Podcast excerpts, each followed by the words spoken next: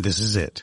The putt to win the tournament. If you sink it, the championship is yours. But on your backswing, your hat falls over your eyes. Is this how you're running your business? Poor visibility because you're still relying on spreadsheets and outdated finance software? To see the full picture, you need to upgrade to NetSuite by Oracle. NetSuite is the number one cloud financial system to power your growth. With visibility and control of your financials, inventory, HR, planning, budget, and more, NetSuite is everything you need to grow. All in one place. With NetSuite, you can automate your processes and close your books in no time while staying well ahead of your competition. 93% of surveyed businesses increased their visibility and control after upgrading to NetSuite. Over 27,000 businesses already use NetSuite. And right now through the end of the year, NetSuite is offering a one-of-a-kind financing program to those ready to upgrade at netsuite.com slash C-Suite. Head to netsuite.com slash C-Suite for special end-of-year financing on the number one financial system for growing businesses. netsuite.com slash C-Suite. Hello and welcome to Ascent Dental Radio, a program dedicated to the balance between the clinical aspect of healthcare and the business of healthcare. And now, here's your host, Dr. Kevin Coughlin. Uh, Jennifer, welcome to Ascent Dental Solutions. My name is Dr. Kevin Coughlin, and I've been providing podcast information for our audience now for some time with the help of Doug Foresta. And I understand you're an expert uh, in uh, inclusion. Can you give me a little bit of background about yourself, please?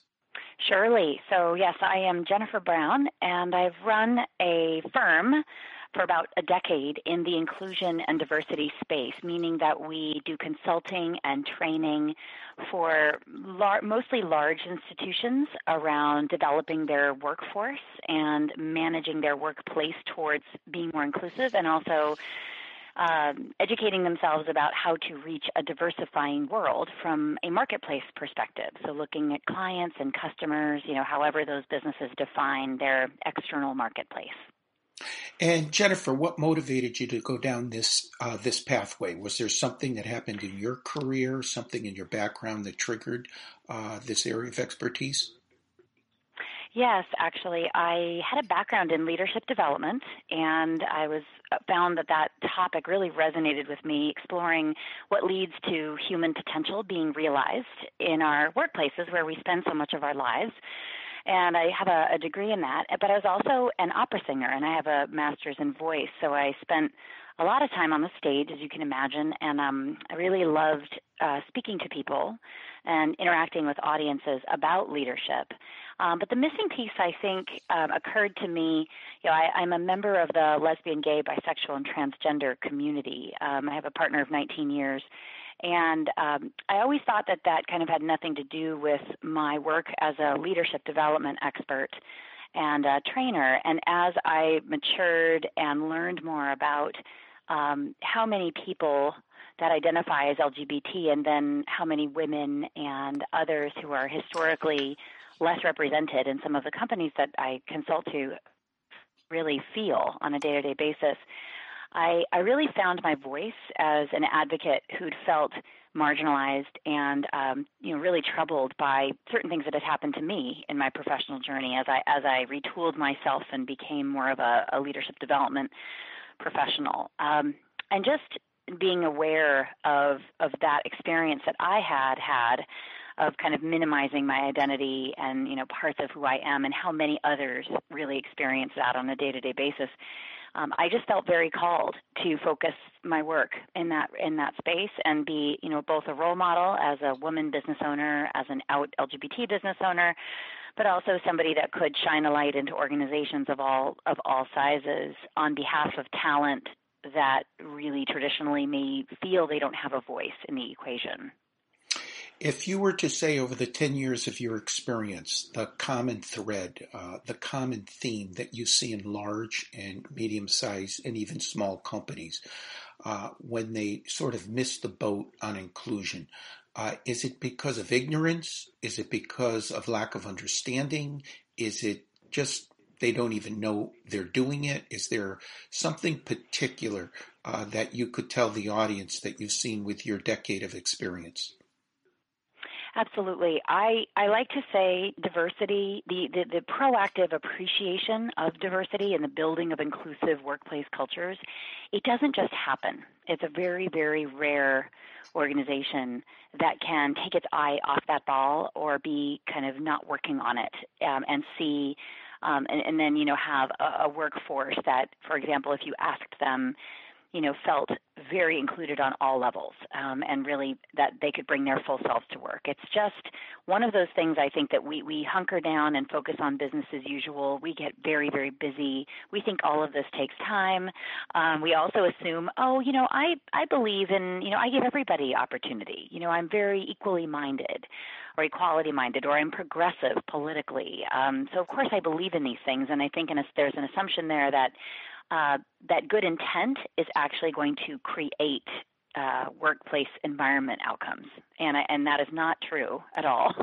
there have to be certain things said and done, and they need to be consistent, and they need to be somewhat overt to make sure that you're um, you're communicating a message um, that that states in a positive way what you stand for and what your workplace and your company stands for, for diversity and inclusion, and what that really means to you. So I think those are some of the things. The other thing that um, is is pernicious is the role of unconscious bias, and that shows up. Again, it's unconscious, which is the problem.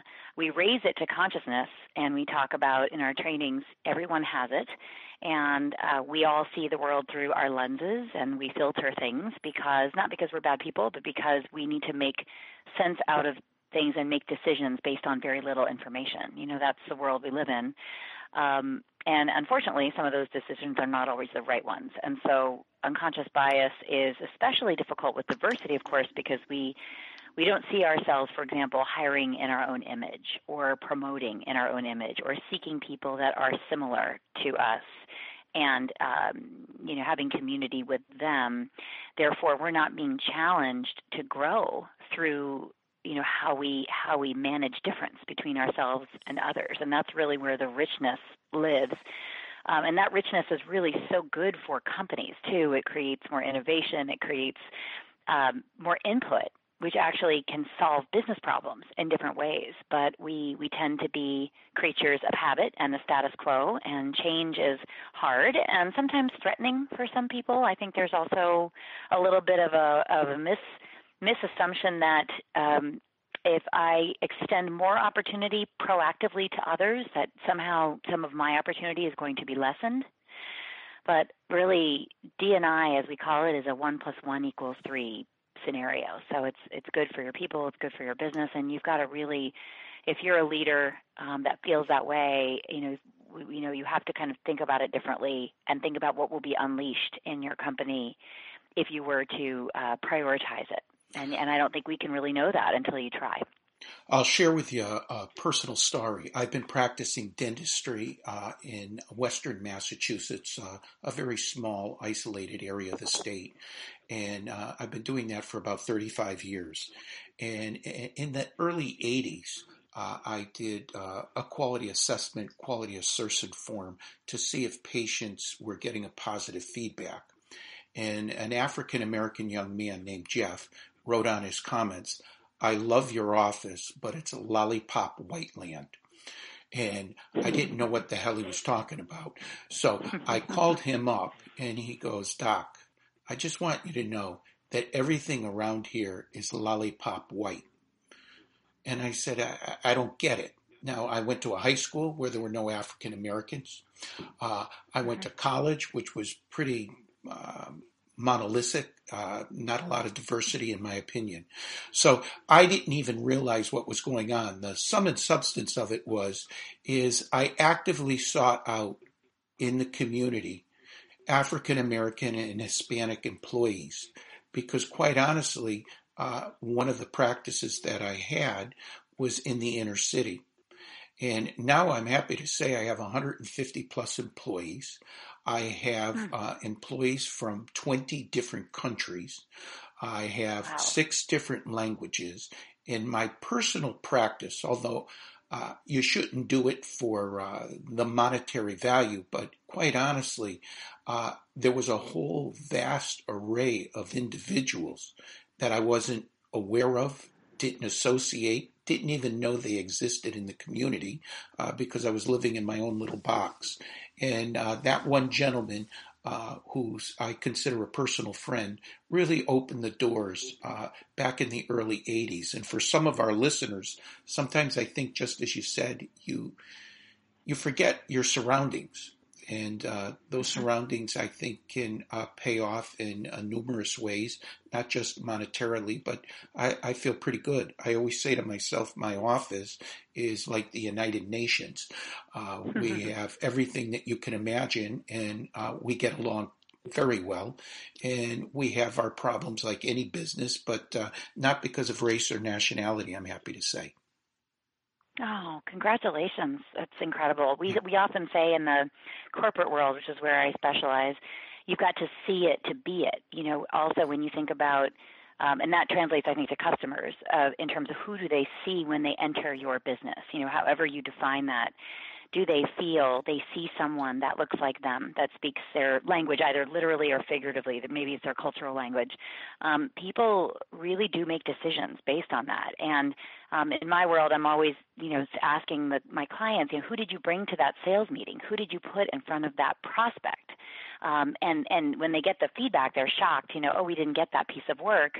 And one of the reasons was that we, you know, sent five white guys from our sales team, and, we, and they didn't even think about it. And they're meanwhile, meanwhile, they're selling to someone who represents a really diverse audience base or a diverse customer base.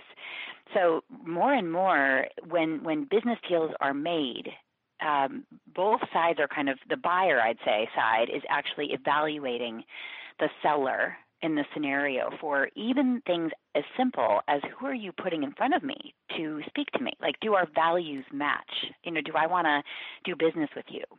Um, and it's becoming increasingly important to to have that reflection and that mirroring happen. And you can't just have one person in you know in the corporate world. It's like grab you know there's there's one person of color, there's one LGBT person that's sort of invited to every single meeting, and that that scenario repeats itself, and it's very exhausting for the person who's being tokenized, if you will. So I often say too, it, it the whole game, like your practice, you've grown a critical mass to the point where, you know, you have lots of different people of different communities, and that's um you're not re- overly relying on one to be a spokesperson for an entire community, which is never accurate. Um, but you're also not, you know, unduly burdening uh, somebody with that, and um, and you're all you're just. Uh, yeah, I think it's it's really exciting to feel that there's like pressure being applied in the business world in that way, other than it is the right thing to do, of course, diversity inclusion is, but there is such a tangible market scenario going on that really impacts the bottom line, and that tends to really convince people that need convincing on this topic. Uh, let me ask you this. In your business, how do you uh, use measurements or metrics to find out the success or failure of your business? Uh, I know you've gone into very large uh, Fortune 500 companies. Is this something that you do month to month, every other month, week to week? Uh, what would be a typical program that you would suggest? For sure. Metrics are really important. Um, the hard thing of diversity and inclusion, especially inclusion, is that it is a, a world of soft metrics. It's a world of that can kind of be measured best with qualitative feedback and information. And, you know, my favorite saying is culture eats strategy for breakfast. It's a Peter Drucker quote. And culture in that case means workplace culture. It's it's this lightning in a bottle. It's an intangible. It's difficult to pin down. Everyone else has a different definition of it, um, and so the way we capture the diversity side and the inclusion side is kind of different. Diversity side is your metrics around representation in your workforce. It is literally you know looking by ethnicity, race, uh, gender and uh, sexual orientation, although that's very difficult to measure, as is disabilities. Very difficult because those are often invisible aspects of diversity, and yet they're very important to be able to capture. Um, and you know, corporate America specifically has a really hard time getting people to disclose and self-identify in their HR systems, especially for uh, sexual orientation and disabilities. But um, anyway, the, so measuring diversity tends to be around workforce demographics mainly and historically, and that's still important. But I think that demographics are a lagging indicator of what does the culture feel like for people who have been hired into this company and who are who are endeavoring to stay and build their careers and are deciding, do I feel comfortable here? And that's really on the inclusion side. And that can be measured through employee engagement surveys that ask very pointed questions about do you feel welcomed and, and, heard in this environment? Do you feel your input is considered and honored? Do you um, do you feel you have access to decision makers? Do you feel you have a voice? You can ask all those questions. Um, and then you can cut the data. If you also ask demographic questions, you can actually cut the data and look at who is answering the same question very differently by diversity dimensions. And to me, that's where it gets really interesting. So if you ask women if they feel they have equal opportunity for promotion and career opportunities, and you ask men the same question, you are almost always going to see a difference in their answers. Um, and then, but you have leaders, meantime, meantime, who say, "Oh, everybody has equal opportunity here." So you've got this like understanding gap. Um, and it's interesting if you ask the men if the women have equal opportunity, the men will say in higher numbers, yes, they do have equal opportunity. The women will answer that that question differently. Mm-hmm. So there's even a there's even a perception gap between the genders, and there's an assumption I think that I find mostly among men and also among white people uh, frankly, that that we we work in meritocracies, you know, and that hard work is rewarded, and that you know if we just sort of operate under that principle that you know everything's going to just work out fine. Unfortunately, Tip- not true. Typically, Jennifer, when you go into a, a company, large or small, do you start with the leaders, the CEOs? Do you start with the employees? Uh, or do you start with the HR department? Uh, how, how is that strategy in your company uh, spelled out? Yeah, if it's a larger company, there there often is an office of diversity, or maybe there's one brave soul who has that you know newly added to their title. Bless them. Um, they are they got the blessing to go forward and, and kind of lead the effort, but they need uh, to corral various senior level leaders and also sort of bottoms up employee voices, and they also typically will found a diversity council of some kind, which means a diversity council is best with most more senior people on it who are passionate about um, driving the process for an organization. Um, it, I don't. Sometimes in a smaller company, that diversity council may be the CEO and the executive team. Um, but you know, sometimes CEOs and executive teams are better kept in kind of an advisory role, but not necessarily rolling up their sleeves and doing the work like a diversity council really should be. Um, in smaller companies, um, or even companies of all sizes, actually, you have to think about the bottoms up and the tops down um, imperative of the conversation. The bottoms up is really the voice of the employee and the mobilization and engagement of uh, the bottom half of the organization, say, in the conversation. So how we achieve that dialogue is we do focus groups, we might do interviews, we might do a survey, and we'll ask some of those questions that we um, that we talked about earlier. And then at the top of the house, simultaneously, you're trying to figure out, you know, is the CEO on board, are the executives on board or not? Um, is there a lot of resistance to this idea? Um, how might we educate about why this is good for business? Um, and that's where your business case is really helpful because you have to speak that language sometimes with executives who just aren't very familiar with this topic or assume, again, like I said earlier, they're going to I don't know, resist because they have a bad association with it or stereotypes about the topic. Um, they might think it's affirmative action. They might think it's, you know, they're going to be forced to abide by quotas. There's a lot of um, a lot of assumptions about this conversation out there. When really, the bottom line about it is actually that we need diversity in our workforces, and we need to lead that diversity in an inclusive manner in order to get the best contributions from people. You know, and I don't know a leader alive that doesn't want that. Jennifer, if our listeners wanted to get in touch with you, what would be the best way for them to reach out to you and your company? Yes, I would love to hear from everyone. Um, we're on Twitter, really active on Twitter at Jennifer Brown. I'm also on LinkedIn and Jennifer Brown Consulting, which is the name of my company. And uh, we have a new book that you mentioned, I think, earlier. It's called Inclusion Diversity, the New Workplace, and the Will to Change. And Um, if you want to pick up a copy, we're, we're requesting that people go and buy it on November 22nd, which is the Tuesday before Thanksgiving, uh, because we'd like to get a diversity and inclusion book into the bestseller category. So we're really pushing everyone towards purchasing on November 22nd. Um, and then if you have some consulting needs and you need some guidance for your organization, send us an email at info at jenniferbrownconsulting.com and we'd love to hear from you. Um, and if you're interested in me as a keynoter, we actually have set up a personal brand page for me with some videos on it and a speaker kit. And that site is jenniferbrownspeaks.com. So well, sorry, I that was a lot of a lot of places to go. I can't tell you how insightful the uh, interview was. Uh, I found it engaging, and as always, I always learn much more each time I do one of these uh, interviews. Uh, I wish you the very best with your book inclusion, and for our listeners, November twenty second is the date to get that book in as a bestseller. And uh, Jennifer, thank you so much for taking the time today, and uh, congratulations on your outstanding career and keep up the good work.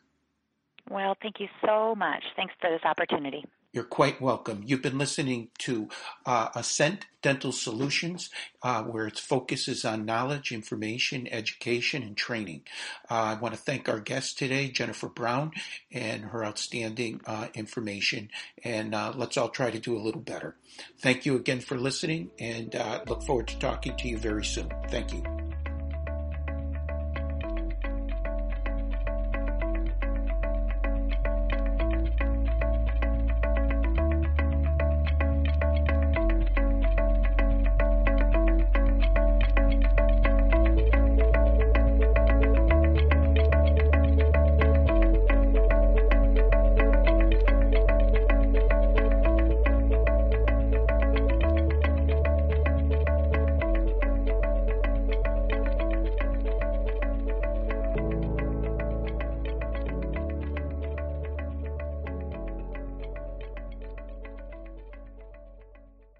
This podcast is a part of the C Suite Radio Network. For more top business podcasts, visit c-suiteradio.com. When everyone is on the same page, getting things done at work is easy. No matter what you do or what industry you're in, how you communicate is key. Everything you type is equally important to collaboration, and Grammarly can help. Think of it as your AI writing partner, empowering you to communicate effectively and efficiently so you can make a bigger impact in the workplace. 96% of Grammarly users say it helps them craft more impactful writing. And as the gold standard of responsible AI, Grammarly is your secure AI writing partner that allows your team to make their point and move faster. By understanding your writing and context, Grammarly provides relevant, personalized suggestions and with tone suggestions, you can navigate even the most difficult work conversations. You can also save time from spending hours editing drafts to just seconds with one click. Sign up and download Grammarly for free at grammarly.com slash podcast. That's G-R-A-M-M-A-R-L-Y dot com slash podcast. Easier said, done.